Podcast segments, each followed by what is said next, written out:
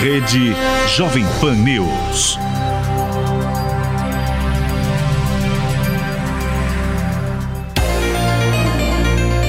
Jovem Pan News. News. Horas, zero minutos, zero segundos para vocês que estão nos acompanhando aqui na Jovem Pan News. Em ponto horário britânico, até às 6 horas da tarde, tem o nosso 3 em 1 por aqui. Muita análise debate sobre o que acontece no Brasil e começou a transição entre as equipes de gestão, tanto de Jair Bolsonaro quanto de Luiz Inácio Lula da Silva.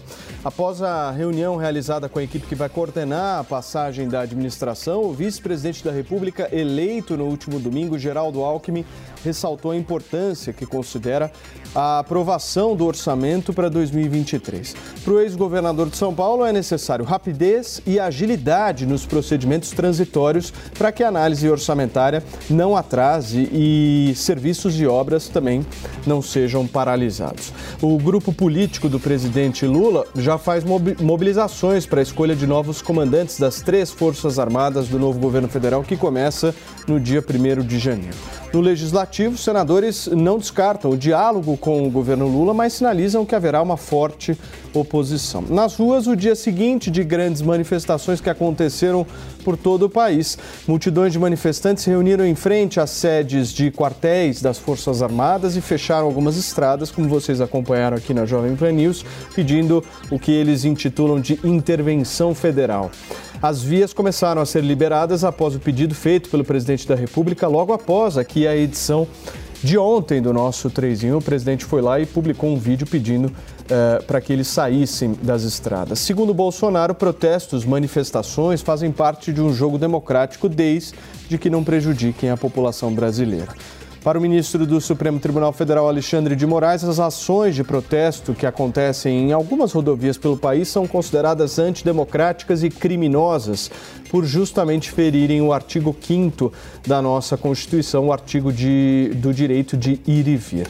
Eu vou abrir a nossa enquete agora no site da Jovem Pan News para você correr no site da PAN, votar, participar e é sobre essas possíveis trocas nos comandos das Forças Armadas. Eu quero saber se você concorda com essas trocas. Os comandos precisam ser trocados de um governo para o outro ou não? Sim, 30,23% está dizendo que concorda com essas trocas que Lula provavelmente irá promover e 69,77% da nossa audiência está respondendo que não, que não concorda. A enquete vai continuar aberta, já tem quase 500 votos. Corre lá no site da Jovem Pan News, vota, participa. Ao longo do programa eu trago aqui o resultado parcial.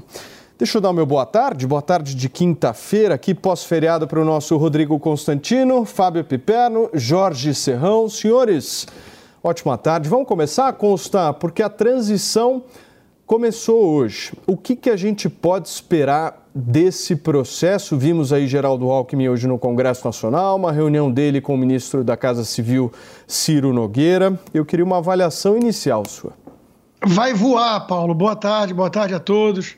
Vai fazer um voo maravilhoso de galinha, barulhento e sem alcance. A equipe de transição eu já tinha comentado isso aqui, ela é encabeçada pelo Alckmin num papel de rainha da Inglaterra.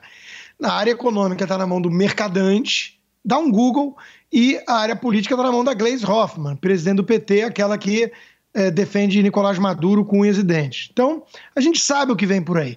Agora, tem alguns milagres já acontecendo, viu, Paulo? Isso é uma coisa importante para a gente destacar. Principalmente milagres acontecendo na imprensa. Veja só que curioso: o orçamento secreto desapareceu num passo de mágica.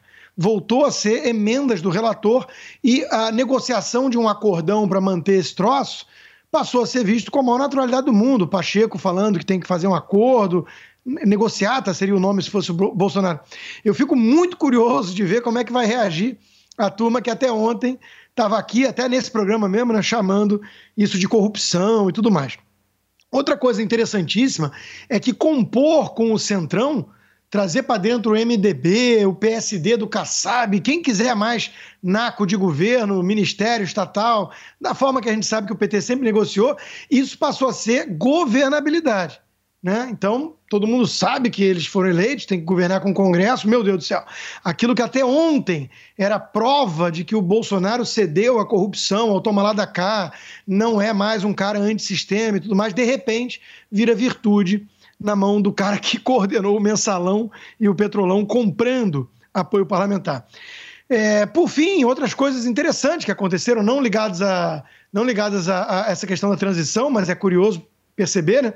Por exemplo, o direito de ir e vir, constitucional, sagrado, ele desapareceu na pandemia, ninguém lembrava desse artigo na, na, na, Constituição.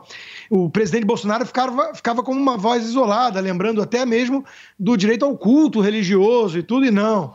Os governadores tucanopetistas e os seus assessores de imprensa disfarçados de jornalistas repetiam que a pandemia estava acima disso, ou se a OMS disse, dane-se a Constituição e, e por aí vai. E a história do economia fica para depois, lembram disso? Economia a gente deixa para depois. Eles, de repente, passaram a ter um pragmatismo incrível com a economia, passou a ser prioritária, a ponto de dizer que obstruir a estrada por um dia é um crime de lesa pátria. Tem que desobstruir, porque onde já se viu? Parar a economia. Né? Então, coisas incríveis e muito milagrosas, estranhas, estão acontecendo, e olha que o cara nem assumiu ainda. Piperno, ótima tarde para você. Você sabe que eu não tenho nunca a hum. intenção de provocá-lo aqui neste claro. programa. Aliás, não gosto de provocar nenhum de vocês três. Mas a pergunta que eu te faço é a seguinte: por que, que o dicionário do noticiário político brasileiro, depois de domingo, trocou as palavras orçamento secreto por emenda de relator? Boa tarde, Paulo. Boa tarde aos colegas. Olha, Paulo, não, não consta que tenha havido essa troca, não. O que tem sido muito discutido é o fato de que você vai. É possível que o Congresso continue opinando, participando exatamente da distribuição do orçamento, porém não pode ter mais nada de secreto. O orçamento tem que ser tem que ter publicidade. Todo mundo tem que saber para onde vai cada real do orçamento, coisa que não se sabe direito agora. Né? Então, é necessário que você saiba onde tal verba vai e quem foi que indicou. Porque aí sim fica, inclusive, muito mais, né, muito mais claro, muito mais transparente, até para que as pessoas saibam o que, que o deputado que ela elegeu está, está fazendo. Porque o que, o que aconteceu agora foram, por exemplo, casos de deputado que acabou, inclusive, é, indicando obras em outro estado. Olha que generosidade, né? Então, isso tem que acabar porque é evidente que vai se continuar a negociação com todos os partidos, com quase todos os partidos. Agora, o diferente é que ninguém foi para essa campanha eleitoral, por exemplo, demonizando o Centrão, no sentido de que, ah, se gritar pega Centrão, não fica um ladrão. Né? Coisa que o general Heleno disse lá atrás, e coisa que, inclusive, de certa forma, fazia parte do discurso do presidente na campanha de 2018. Afinal de contas, ele era a nova política ou a antipolítica, como queiram. Agora não. Sabe-se desde sempre, e já na campanha se, enfim, se falava disso, que é, é evidente que o Lula, sendo o, o político eleito, apoiado por uma base que tem mais ou menos 20, 25% com boa vontade da Câmara, é claro que ele vai buscar apoio em outros partidos, como fez antes sim. Ah, sempre teve boas relações com o Kassab com, e, o, e o seu PSD, sempre teve boas relações com os setores do MDB, muitos dos quais, inclusive, participaram da campanha dele, inclusive a Simone Tebet. Então é natural que procure esses partidos, né, uma fatia do União Brasil. Isso vai fazer parte do jogo, sim.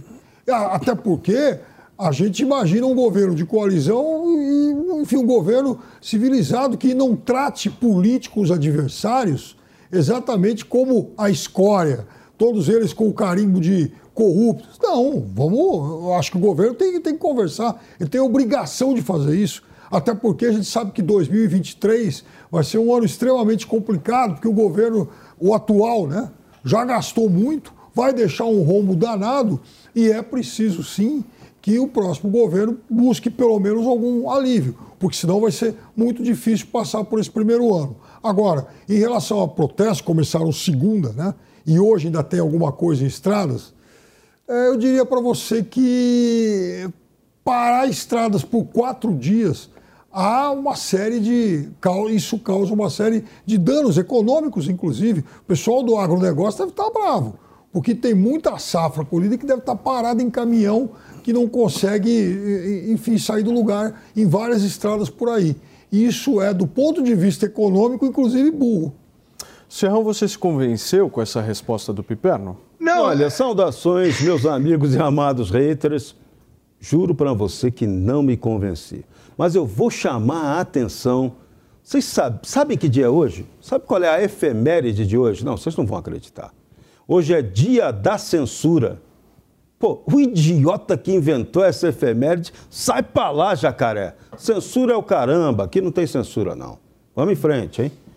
Seguindo na crença, ou não, dessa história, né, a mudança brusca, orçamento secreto, deixou de ser, se transformou subitamente na emenda do relator, que é o que sempre foi, que é o que sempre era, e que precisa de transparência. Isso tem que ser acompanhado com muita seriedade. Mas o ponto mais importante do dia de hoje, além de ser o dia da censura, é que também pode ser conhecido como o Dia da Civilidade. Por quê? O presidente Jair Bolsonaro saiu de sua rotina e apareceu no Palácio do Planalto para uma conversa com Geraldo Alckmin. Os dois se encontraram hoje, enquanto Alckmin estava visitando o Palácio do Planalto com a equipe de transição, junto com a Luiz Mercadante, com a Gleisi Hoffmann, para aquela reunião com Ciro Nogueira. Então, Bolsonaro e Alckmin conversaram Traduzindo para quem não quiser entender, o presidente Bolsonaro reconhece o resultado da eleição sem precisar falar isso, sem precisar se humilhar que ele tem que cumprir essa determinação que não existe em lugar nenhum, não está em nenhuma lei, a não ser na questão da educação e da civilidade, que ele não é obrigado a seguir pelo estilo dele.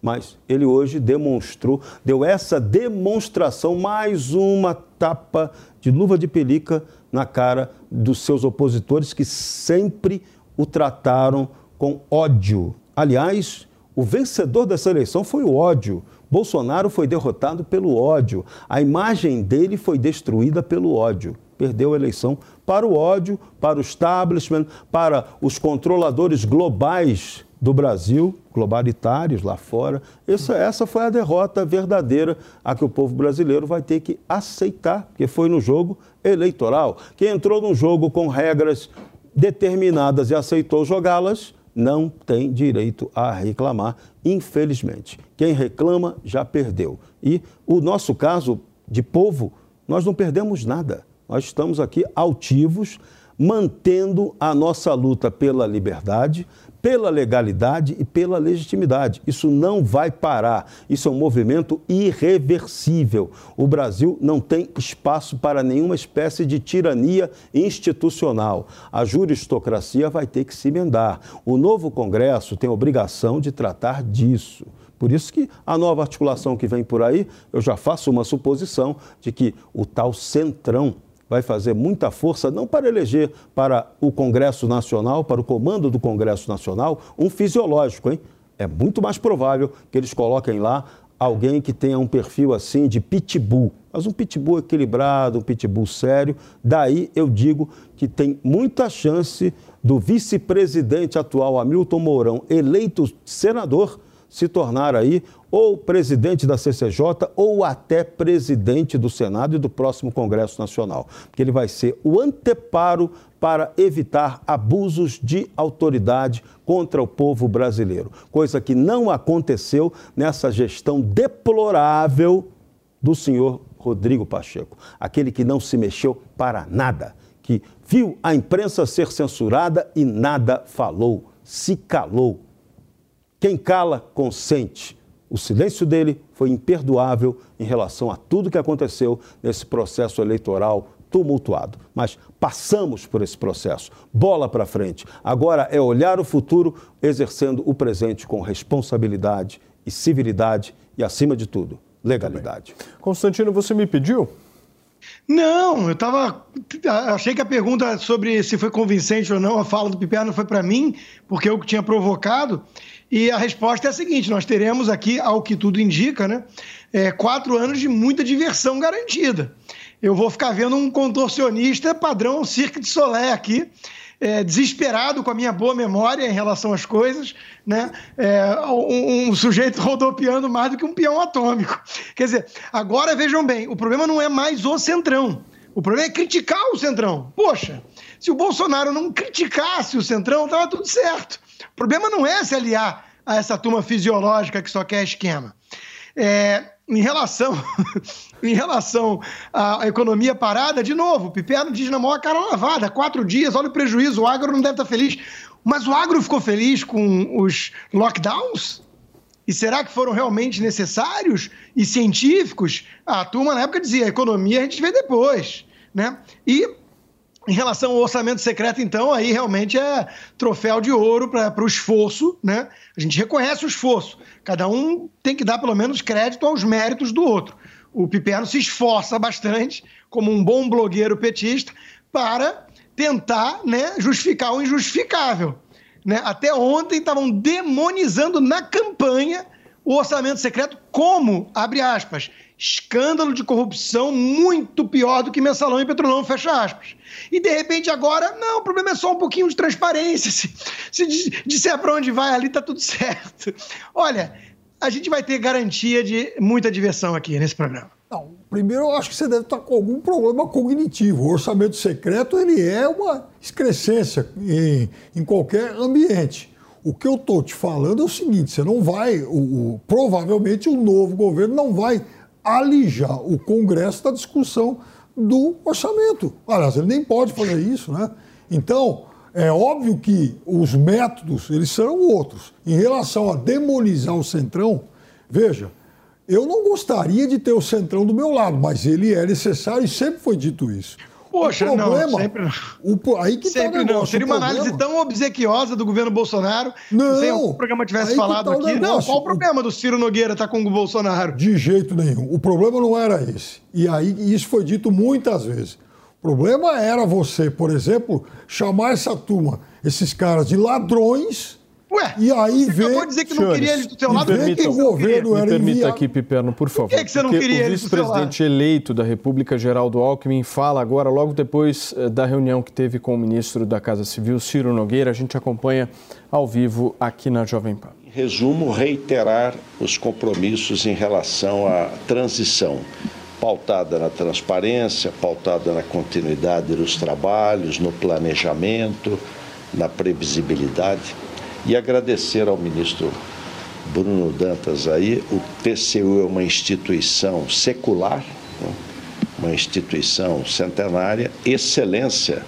Seu presidente assumirá a organização internacional das Cortes de Contas, que reúne 196 países do mundo. É uma honra para todos nós brasileiros eh, que o Brasil presidirá uma instituição deste teor e ainda com foco relevante na questão das mudanças climáticas. Nessa reunião agora no TCU, governador, foi discutido algo sobre a possibilidade de o Tribunal de Contas autorizar a liberação de crédito extraordinário como alternativa para a PEC? Não, não, não, não houve essa discussão. Obrigado, pessoal. Obrigado, pessoal. Presidente. Bem, nós acompanhamos a entrevista coletiva. Ele ainda continua lá. Já foi feito que o TCU já designou três, além do presidente, três ministros que estão aqui. Ministro Vital do Rego, Antônio Anastasia e Jorge Oliveira, que vão acompanhar uh, a transição. Ok. Presidente, Bruno, esse. O presidente Bruno já falou. Isso, Antônio Anastasia já falou. Obrigado. O senhor fica aqui em Brasília? Não, eu. Conselheiro do Tribunal de Contas da União, Antônio Anastasia, o vice-presidente eleito ainda continua a falar. Retorna à capital segunda ou terça? Terça. Terça. Vice-presidente, só para esclarecer, então, é, a conversa com o presidente Bolsonaro, ela não estava inicialmente prevista. O senhor estava indo embora, aí ele chamou, foi isso? Exatamente. Foi só o senhor? Só o senhor. Esse episódio relatado pelo vice-presidente eleito Geraldo Alckmin é importante da gente discutir aqui, porque, segundo o próprio, ele estava numa reunião em Brasília quando encontrou pessoalmente o atual presidente da República, Jair Bolsonaro, e o mesmo foi até ele em direção buscando uma certa colaboração nesse período de transição de governo. Um gesto importante agora, né, Constantino Olha, Paulo, é, esse linguajar, quando, quando o, Alckmin vai, vai exercer exatamente essa função. Eu tenho memória maior do que um ano é, e sei com quem a gente está lidando. Né? Então, assim, eu, eu me recuso a, a cair nessa ladainha. O papel do Alckmin é exatamente o de transparecer para o público em geral, com apoio da imprensa, tucano petista, né, que tudo é muito republicano, institucional, respeitoso e blá blá blá. Na prática, a gente sabe o grupo que vem aí. É o grupo do Mensalão, do Petrolão, é o grupo do Foro de São Paulo, é o grupo do Dirceu, é o grupo que bajula, sim, a tirania da Venezuela e, sim, companheiros do Daniel Ortega na Nicarágua. Agora a gente já pode voltar a dizer, né? As coisas como elas são. Então, Paulo, eu não vou aceitar fazer esse papel de trouxa.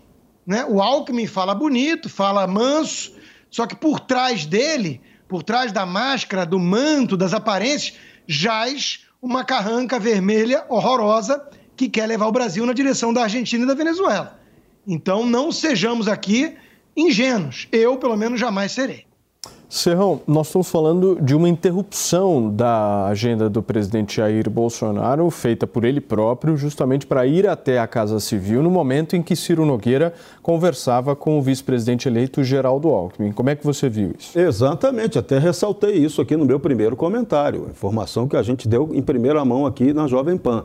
Bolsonaro estava numa outra reunião, foi ao Palácio, do, foi ao Palácio do Planalto e pediu que o Alckmin, da sala de Ciro Nogueira, fosse para a sala do presidente. Eles tiveram uma reunião reservada. O que falaram, ninguém provavelmente vai saber. Mas foi importante. Mostrou que Bolsonaro é um cara que consegue exercer a civilidade que dizem que ele não tem. Ele deu a luva de pelica na cara de todo mundo Serrão, dessa vez. É, segundo uma pessoa que participou, inclusive, dessa conversa, o presidente Jair Bolsonaro disse a Geraldo Alckmin, abre aspas, estou às ordens. É, é isso, está às ordens. É o que ele tem que estar. Foi proclamado o resultado da eleição, ele reconheceu essa, esse resultado e acabou bola para frente. Qual vai ser o destino agora de Bolsonaro? Hoje o jornal o Globo está com uma informação de que Bolsonaro, a partir de, do dia 1 de janeiro, ele vai tirar um tempo aí para descansar, com certeza, vai pescar em Angra, mas ele vai ter um escritório dele político na sede do PL em Brasília para tocar o trabalho de oposição ao governo do PT. Então, Bolsonaro vai continuar exercendo um papel político enquanto deixarem, né? A questão é se vão deixar, se o establishment vai deixar que isso realmente aconteça e como ele vai exercer essa oposição. Agora, ele leva uma vantagem boa dessa vez, porque ele passa a ter fora do governo o apoio político num Congresso que ele não teve quando governou. Então, isso, o perfil dos parlamentares eleitos, muita gente boa entrou. É claro que não dá para ter ilusão né, de achar que, ó, oh, vamos ter uma modificação maravilhosa desse Congresso. Não, também, igual o Constantino, não caiu nesse conto da carochinha também não. Mas que melhorou, que alguns representantes de peso político se elegeram, isso será fundamental para que se estabeleça aí um contrabalanço, né? Porque nós não podemos aceitar que haja um governo com roubalheira, primeiro ponto. Segundo ponto, o governo não o próximo governo não pode vir com cacoetes autoritários, não vamos aceitar. Não pode vir com história de regulação de meio de comunicação quando o mundo está clamando pela liberdade. E vamos ter isso graças à tecnologia, tá? Nós vamos ter daqui a pouco aqui no Brasil disponíveis para nós garantir nossa liberdade, os satélites da Amazon, do Elon Musk. Então, vai, o jogo vai mudar bastante. Então, é importante que Bolsonaro exerça o seu papel de oposição com inteligência. É isso que se espere. E o PT vai ter que cumprir, mudar o seu modelo, vai ter que se reinventar. Não vai dar para ser o partidinho do Foro de São Paulo, não. Mas difícil é acreditar que isso vai acontecer, né? Piperno, esse gesto do presidente Jair Bolsonaro te surpreende? Olha, Paulo, para ser bem honesto, surpreende sim, porque ele não tinha dado mostras de que fosse agir assim, né? Ele quebrou os protocolos, quebrou os, é, a, boa, a boa convivência, os, os bons, bons costumes quando não cumprimentou o vencedor. Isso é algo inédito na política brasileira. Mas, enfim, já passou, a eleição foi domingo.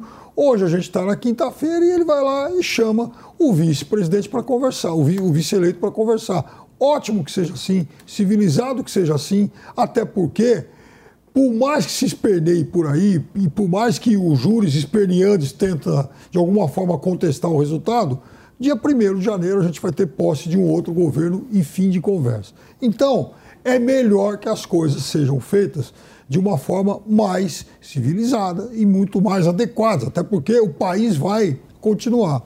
E Alckmin... E, não... me permita só te fazer uma pergunta justamente nesse teu raciocínio, porque ontem o vice-presidente, atual vice-presidente Hamilton Mourão, disse que tem quase certeza absoluta, segundo ele, de que Bolsonaro vai passar a faixa para Lula.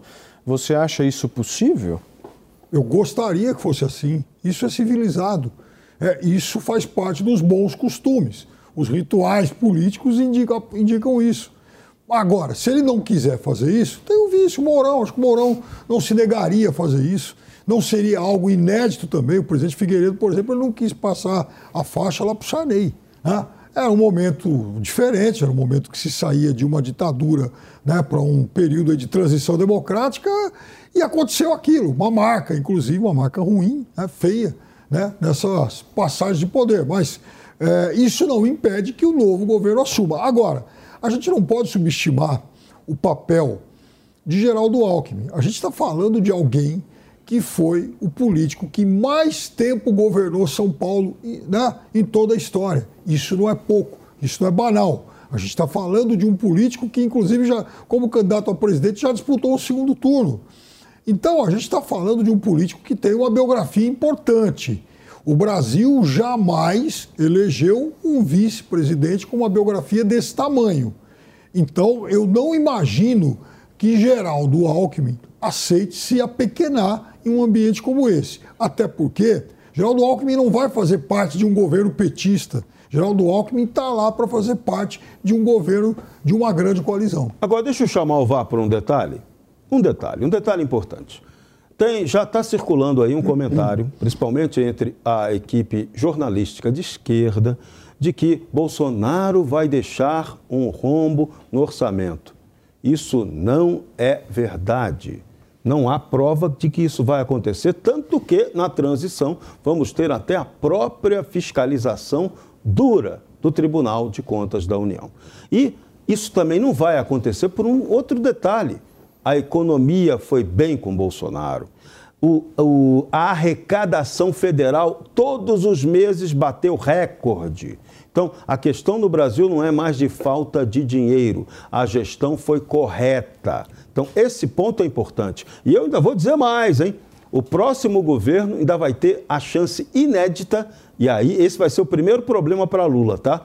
Vários governadores vão pressioná-lo diante da situação econômica favorável para que haja uma renegociação da dívida dos estados, tá? E existe toda essa condição técnica para que isso ocorra. Se bobear, até Bolsonaro pode dar uma dele aí, querer até fazer isso agora, hein? Antes de terminar o governo. Não sei, hein? Há essa condição hoje. Se quiser renegociar a dívida de Estado, governadores podem bater lá no Bolsonaro. Ô, Bolsonaro, quero, quero tomar a saideira. Então, a saideira é renegociar a dívida de Estados. Isso é possível hoje. Então, as contas públicas vão muito bem. Esse papo de que vai ter rombo, para. Não vale esse papo, tá? Por favor. Constantino, por favor. Olha, é, quanto à análise final do Serrão, eu estou de pleno acordo. Esse foi um governo responsável do ponto de vista fiscal. Bastante. Aliás, foi um governo de é, um inegável mérito na gestão econômica. Nós tivemos é, uma pandemia seguida de uma guerra e uma pandemia que as autoridades, imbuídas de uma visão pseudocientífica e autoritária, decretaram medidas que o presidente ficou contra e que se mostraram inúteis do ponto de vista de salvar vida e terríveis do ponto de vista econômico. E mesmo assim, esse governo fez o dever de casa. A Petrobras está anunciando quase 50 bilhões de reais de dividendos. Dividendos. A Glaze Hoffman já está de olho, né? Claro. Se for ter Petrolão 2.0, precisa de dinheiro, né? E ela é, é, curioso, é curioso o linguajar usado, né? É, isso, isso tem que ficar para o povo. Eu adoro quando o petista chama de povo a sua patota. Quem não conhece, Severina, chique, chique. É, foi todo é. mundo preso. O povo foi preso no passado, né? Teve diretor da Petrobras que devolveu, devolveu 100 milhões de dólares, né? Então, quando eles falam que petróleo é nosso, eu levo a sério. Eles acham que é deles.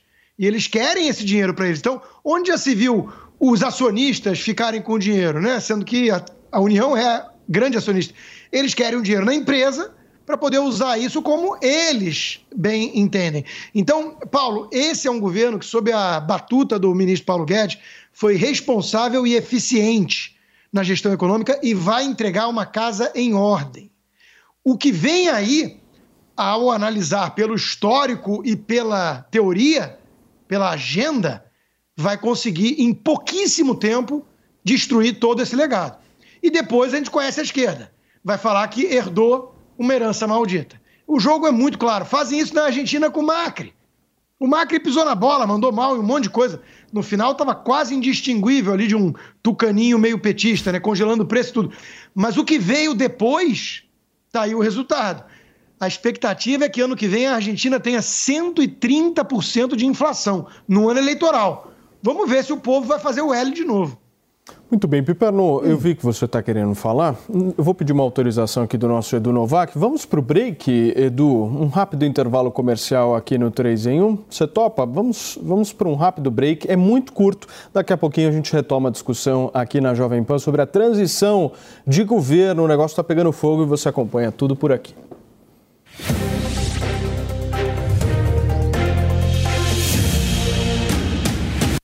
Jovem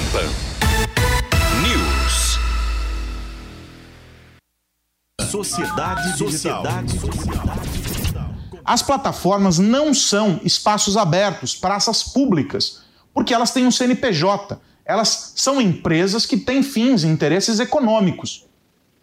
Logo, a gente está transferindo a responsabilidade do combate ao crime, entre aspas, para essas plataformas, dizendo agora você é responsável por dizer o que é certo, o que é errado, o que é verdade, o que é mentira, e estabelecer esses parâmetros. A gente está jogando uma responsabilidade muito grande na mão de alguém que já tem responsabilidade demais pela quantidade de dados, de informações que possui sobre todos nós.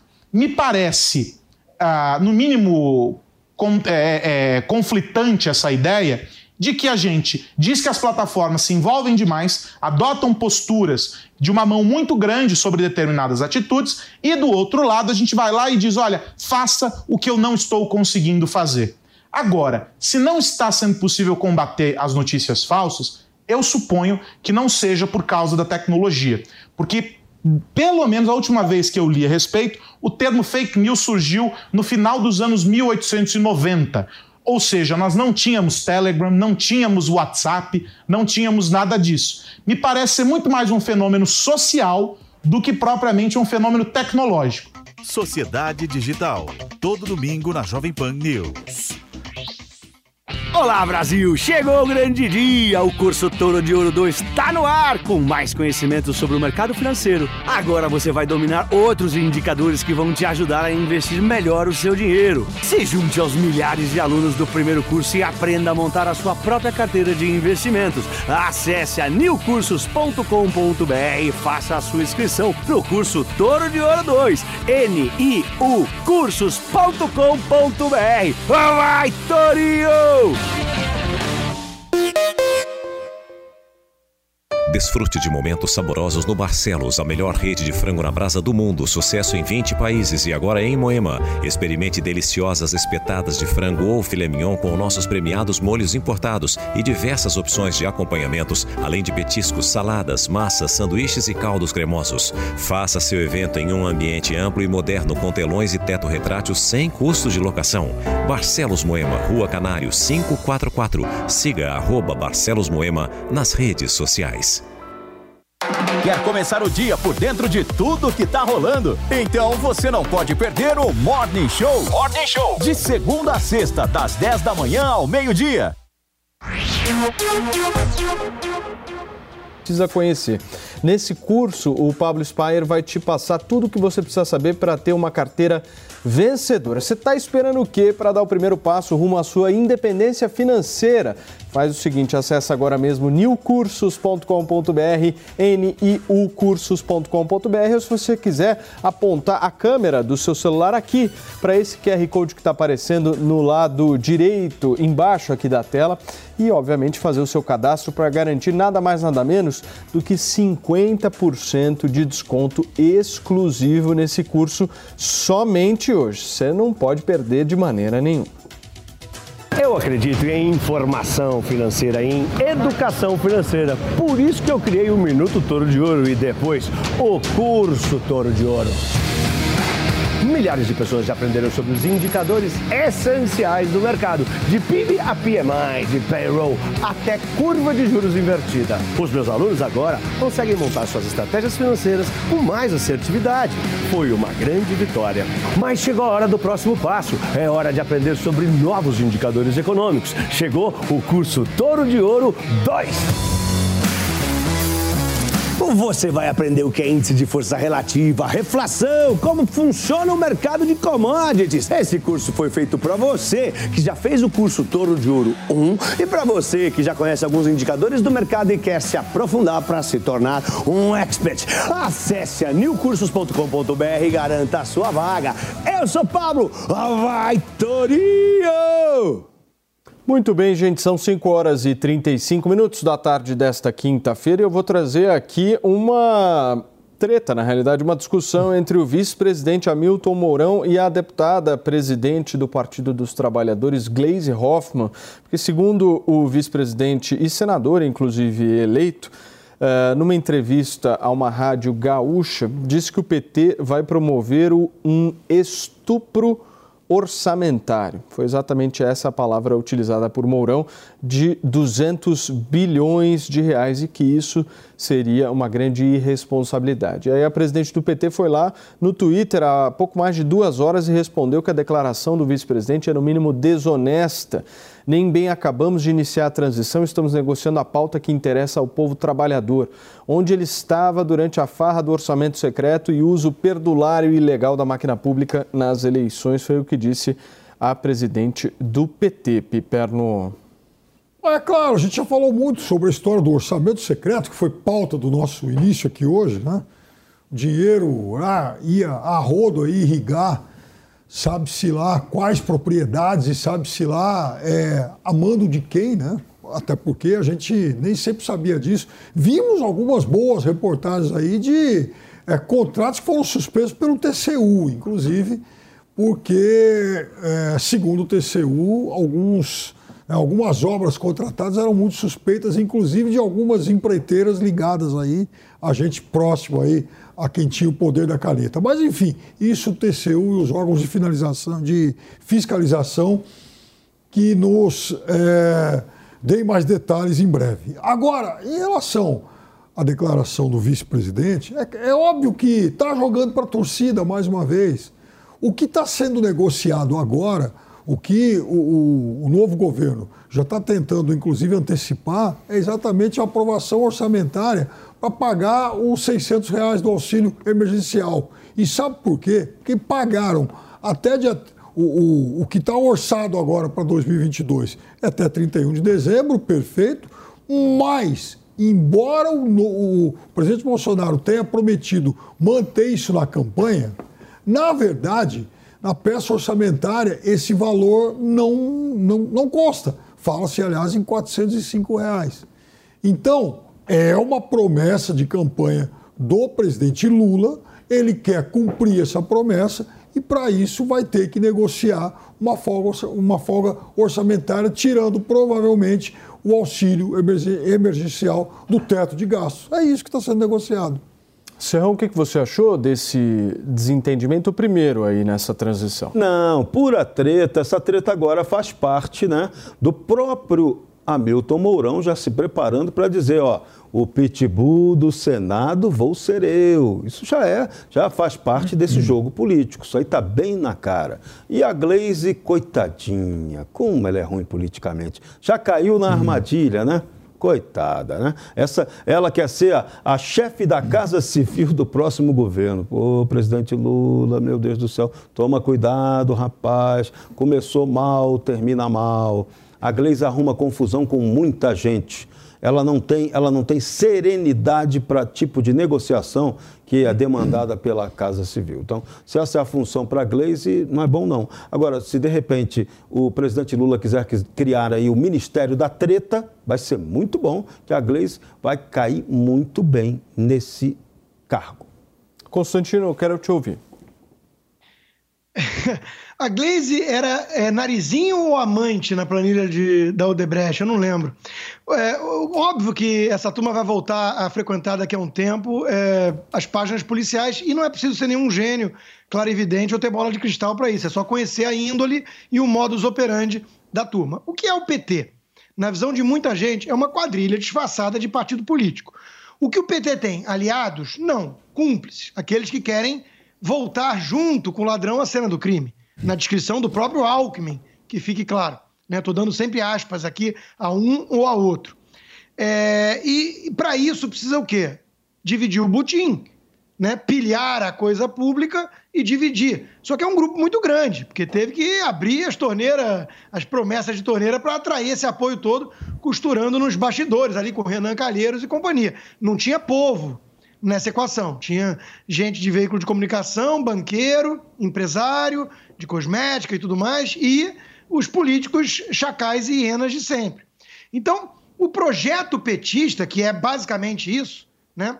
É um projeto de um parasita, ele precisa se tornar cada vez maior. Só que o problema é combinar com o hospedeiro que sente esse peso e já tem anúncios de empresários grandes falando: eu não invisto mais no Brasil, eu não quero. Então, isso é um problema, porque o socialismo dura até acabar o dinheiro dos outros, como diria a Margaret Thatcher. Então, de novo, Paulo, o que nós vamos acompanhar daqui para frente no Brasil é um conluio, quem está disposto a participar dessa pilhagem da coisa pública. E, e vai ter que abrir muita torneira. Já tem promessa para é, área de a, a, é, cultura, eles chamam de cultura, né? Essa, essas coisas. Então, já vai ter que abrir torneira para lá da Lei Rouanet de novo. Aí tem, a, aí tem o status de ministério que quer a Secretaria de Igualdade Racial, tem que dar dinheiro para essa turma, né? Aí tem que dar dinheiro para a turma que fala em nome dos índios, mas quer manter o índio como mascote é, miserável é, é, para exploração é, sensacionalista. Então, é, é, são muitos grupos. O PT representa isso. É uma espécie de despachante de muitos grupos de interesse. E haja PIB, né, ainda mais se começar a cair, né, haja PIB para sustentar tanto parasita. É, se é uma coisa que essa turma que está no governo hoje não entende, é de PIB.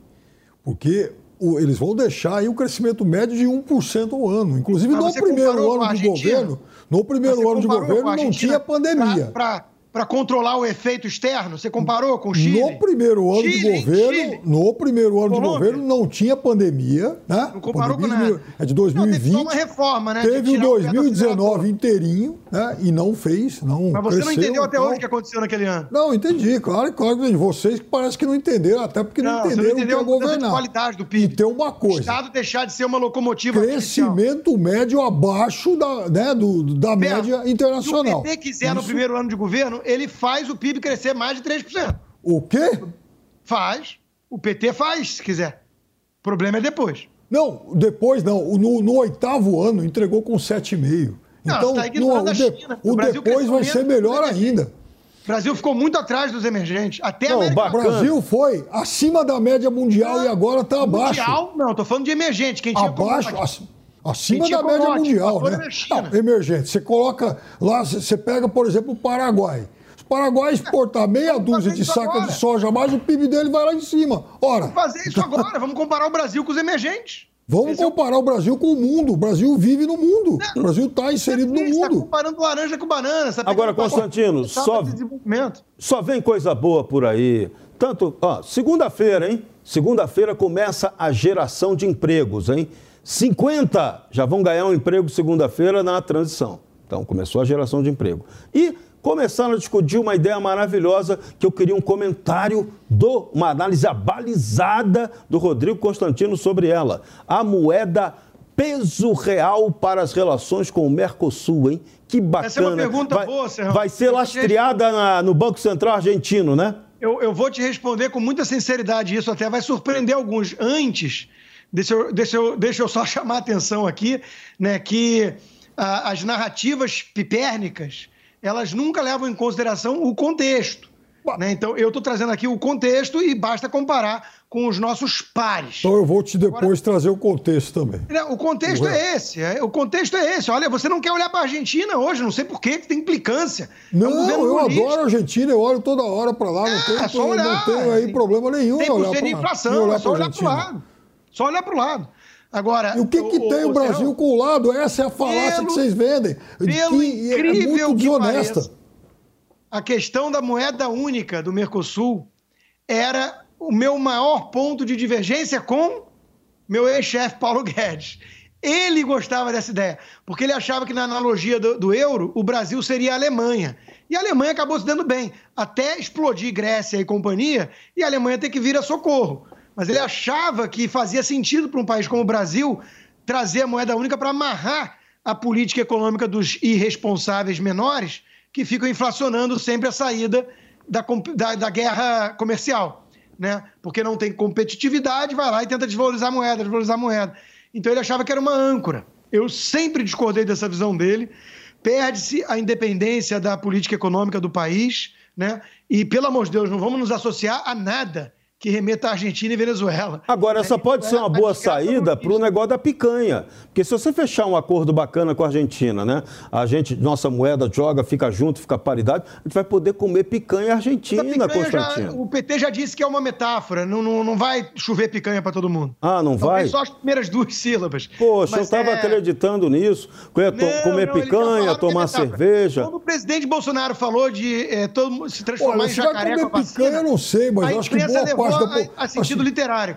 Só mais uma coisa, mais uma informação. Eu falei dos parasitas que vão abrir torneiras, esqueci, claro, dos nossos queridos pares, né? A imprensa, a velha imprensa, está com muita sede em relação a isso. Muita sede. Você vai recuperar a saúde da turma. É, tudo quebrado vai ficar bacana agora. O que, que você gostaria de falar, Piperno? Não, se vai chover picanha, eu não sei. Eu acho até, acho até improvável, mas pelo menos a gente tem que parar com esse negócio de muita gente, milhões de pessoas, e buscar pedaços de osso na rua para ver se conseguia um tequinho de carne. Isso tem que é, parar. Mas, mas 33 milhões feita... de pessoas né, com alguma insegurança alimentar, tem que parar com isso. Nós vamos ver, não vai parar e nós vamos ver uh, o truque de novo, os milagres que acontecem. Agora vocês vão começar a falar só de quem realmente está faminto e não de quem tem insegurança alimentar. Leia-se a pergunta: você tem medo que falte comida no futuro? Tenho. 76 milhões de pessoas na época do PT.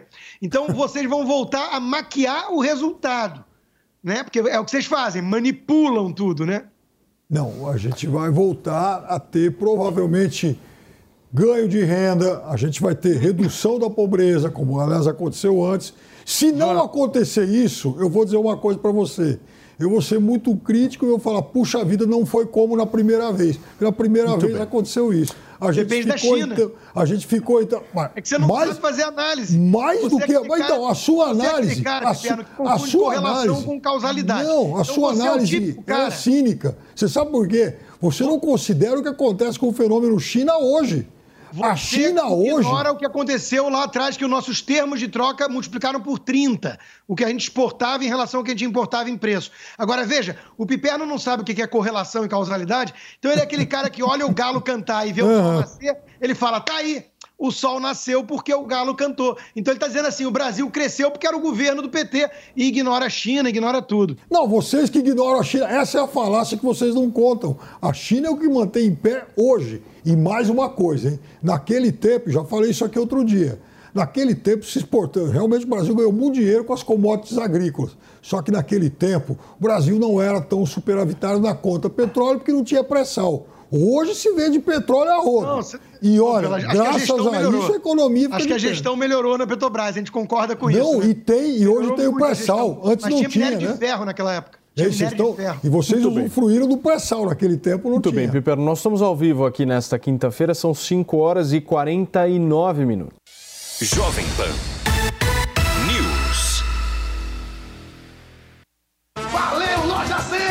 Nas lojas 100, você tem tudo o que precisa na hora de comprar. Tem grande variedade de produtos, com estoque até para levar na hora. Tem preços realmente mais baixos, crédito super fácil e a menor prestação. No carnezinho ou no cartão. Nas lojas 100, a entrega é cortesia e a montagem de móveis também é cortesia. De presente para você. É sensacional. Loja 100, 70 anos realizando sonhos. Há 70 anos tem alguém. Ainda bem que tem loja 100. Após uma longa reforma, o Museu do Ipiranga abre as portas para sua visita e o que você não pode perder é de completá-la indo a uma das unidades do maior grupo gastronômico da região, o Grupo Sala VIP. Curta o ambiente retrô da Nico Hamburgueria. Deguste uma massa fresquinha no Nico Pasta e Basta. Aprecie a clássica pizza da Sala VIP. Ou, se preferir seguir no clima da independência, o Bar do Nico, um casarão arejado, onde tudo faz referência à história do Brasil. Mais informações no site gruposalavip.com.br. Sua visita completa. Olá Brasil, chegou o grande dia! O curso Touro de Ouro 2 está no ar com mais conhecimento sobre o mercado financeiro. Agora você vai dominar outros indicadores que vão te ajudar a investir melhor o seu dinheiro. Se junte aos milhares de alunos do primeiro curso e aprenda a montar a sua própria carteira de investimentos. Acesse a newcursos.com.br e faça a sua inscrição no curso Touro de Ouro 2. N-I-U cursos.com.br. Vai, Torinho! Todos os lugares. Esta, esta é a Jovem Pan News. Você sabe que time vai ganhar o Brasileirão? Sabe quem vai fazer mais pontos na NBA? Entende tudo de Fórmula 1? Então não perca tempo. Entre na vaidebob.com e comece a usar seu conhecimento esportivo para se divertir e ganhar dinheiro. São as melhores ODBs do mercado em plataforma segura e fácil de usar. Vaidebob.com, a melhor plataforma de apostas do mundo agora no Brasil.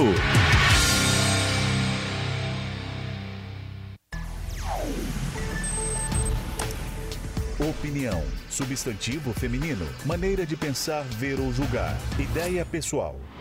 E nesse programa, os principais assuntos do dia estão em pauta. Senhores, isso é um tipo de censura? É, popularidade e menções nas redes sociais. De acordo com o levantamento da agência MAP, assuntos polêmicos que são debatidos diariamente por comentaristas diferentes. No mundo da lente ideológica, onde ele enxerga as coisas sempre tendenciosas e favoráveis. Isso vai se tornando algo natural. O candidato que lidera, o candidato que discute assuntos mais polêmicos, vai ser o mais De terça a sexta-feira, às 10 da noite, na Jovem Pan News.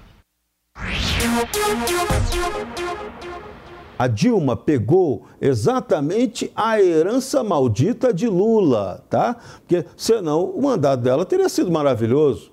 E o mandato dela foi um desastre. E ela ainda agravou, dobrou a meta do desastre, mas conseguiu ser reeleita. Mas foi tirada. Ah, foi o golpe? Não interessa, foi tirada foi tirada e salvou a gente do buraco total em que a gente estava mergulhando. Então, vamos, o PT vai ter que se reinventar completamente. O difícil é acreditar nisso. Prefiro acreditar na fadinha do dente que vai deixar 10 dólares para mim embaixo do travesseiro. Constantino, o Conselho de Administração da Petrobras agora há pouco decidiu antecipar 43,7 bilhões de reais em dividendos da empresa em, do, em, duas parcelas de pagamento, uma agora em dezembro e a outra em janeiro. O PT está reclamando demais disso, dizendo ser absolutamente contrária a essa medida. Como é que você vê isso? Porque tem impacto diretamente também no pagamento dessas dívidas todas. Não, já comentei até aqui mais cedo, né? O PT está reclamando porque deve ter a intenção de fazer o petrolão 2.0, só pode ser. Quando eles falam petróleo é nosso, é que eles querem gastar com os companheiros, companheiros do PT. Agora, veja, é, o governo atual está entregando uma dívida sobre o PIB estabilizada em queda. Ela teve que dar um salto por conta da pandemia, foi necessário, uma situação totalmente atípica no mundo inteiro e logo depois já reverteu o quadro. E parte disso tem a ver com esses dinheiros que vêm das estatais que foram administradas de forma profissional e que, por isso mesmo, tiveram rentabilidade muito maior. Então, é, de novo, é tão evidente isso. Agora, o cara que acha que o PT vai ser responsável com a gestão das estatais e da coisa pública, ele é aquele cara que deixa Não é nem a esperança vencer a experiência, né? É aquele cara, porque meu pai dizia, né? É, é, quem, quem erra é humano, é, é, errar é humano, é, insistir no erro é burrice. O que, que é o um nome para quem insiste três vezes, quatro vezes no mesmo erro? Então, o cara que vi que aparecer com um papinho de que o, o PT vai ser eficiente, esse cara é palhaço. Piperno, os dividendos anunciados pela Petrobras só nesse ano estão chegando a 180 bilhões de reais. Segundo a presidente do PT, essa é a farra do Paulo Guedes. O que, que você tem para falar disso? Então, por que antecipar o pagamento desses, desses dividendos? Né? E outra coisa, né? Petrobras sim é uma empresa que dá cada vez mais lucro, aliás, queriam vendê-la, né? mas enfim, infelizmente isso não aconteceu porque tanto o governo Bolsonaro precisou muito desses dividendos até para pagar esses benefícios todos, como é evidente que o Lula também, também vai, vai acabar precisando disso. O que a Petrobras devolve para o governo é muita coisa cada vez mais, porque é uma empresa que produz mais, porque tem pressão.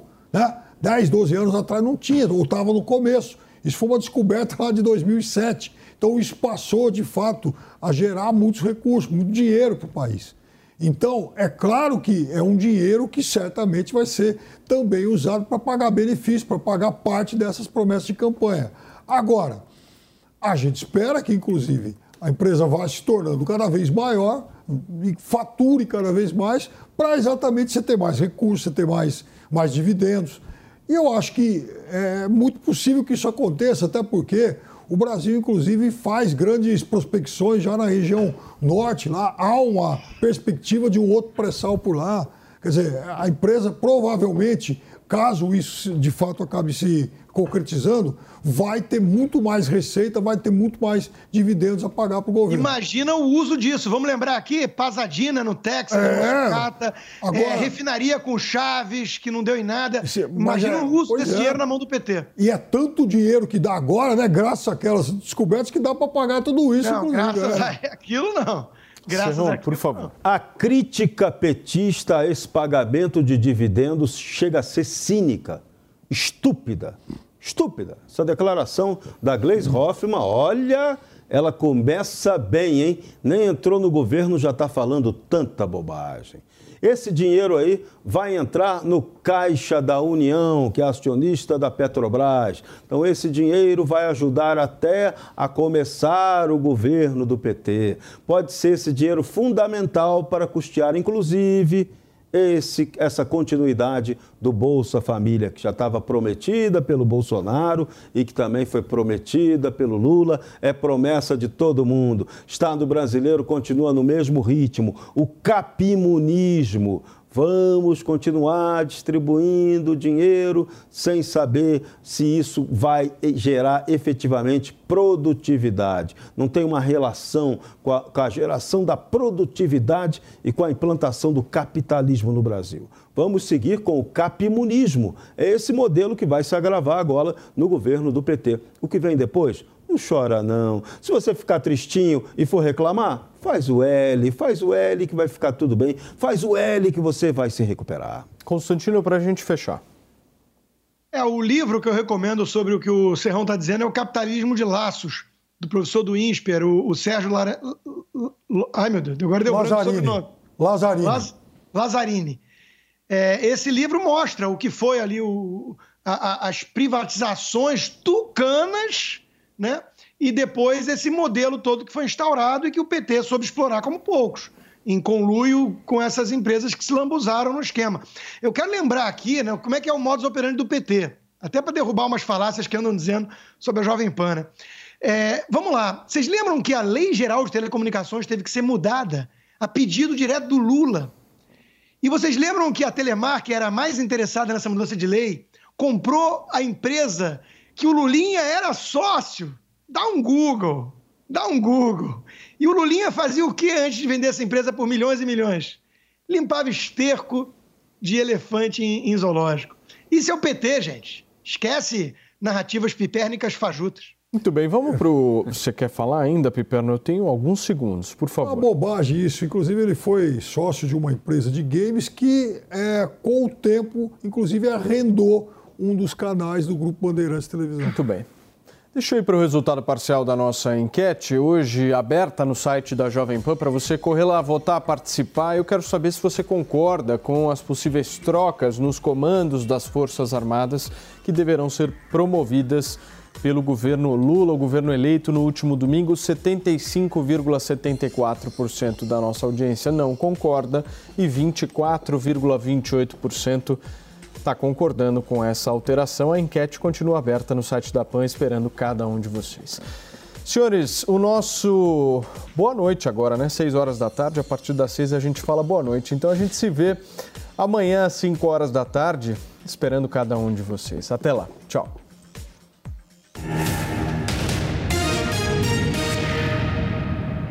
A opinião dos nossos comentaristas não reflete necessariamente a opinião do Grupo Jovem Pan de Comunicação. Realização Jovem Pan News.